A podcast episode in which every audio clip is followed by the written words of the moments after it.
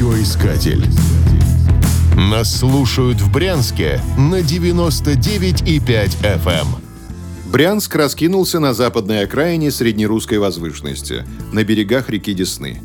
Город имеет почтенный возраст, который перевалил за тысячу лет. Его название произошло от старорусского слова «дибрь», что означает «склон» или «низина, поросшие лесом». Брянские ландшафты вполне соответствуют названию. В древности леса служили надежной защитой от врага, поскольку поселение было трудно отыскать в густых дебрях. За свою долгую историю город претерпел немало невзгод. Брянск пережил нападение татаро-монгол, был захвачен Речью Посполитой, сожжен войском Лжедмитрия II.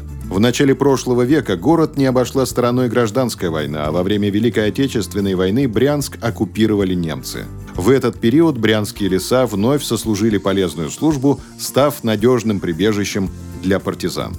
Сегодня об этом историческом эпизоде напоминает множество памятников. Главным из них считается мемориальный комплекс «Партизанская поляна», расположенный в Брянских лесах – в 12 километрах от города. Он находится в историческом месте, где осенью 1941 года, накануне немецкой оккупации, состоялся сбор всех партизанских отрядов.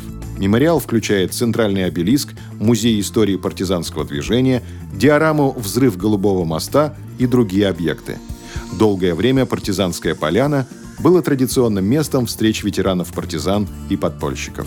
В Фокинском районе Брянска можно увидеть памятник партизанке, герою Советского Союза Валентине Сафроновой. Чтобы передать важные документы, ей пришлось перейти линию фронта, преодолев 120 километров по глубокому снегу. Памятник еще одному герою-партизану, Дмитрию Емлютину, установлен в одноименном сквере на улице, носящей его имя. А легендарному командиру партизанского отряда Дмитрию Медведеву посвящен целый мемориальный музей. О былых временах напоминает также памятный знак Брянск – город партизанской славы, установленный при въезде в город. Радиоискатель. Нас слушает Россия.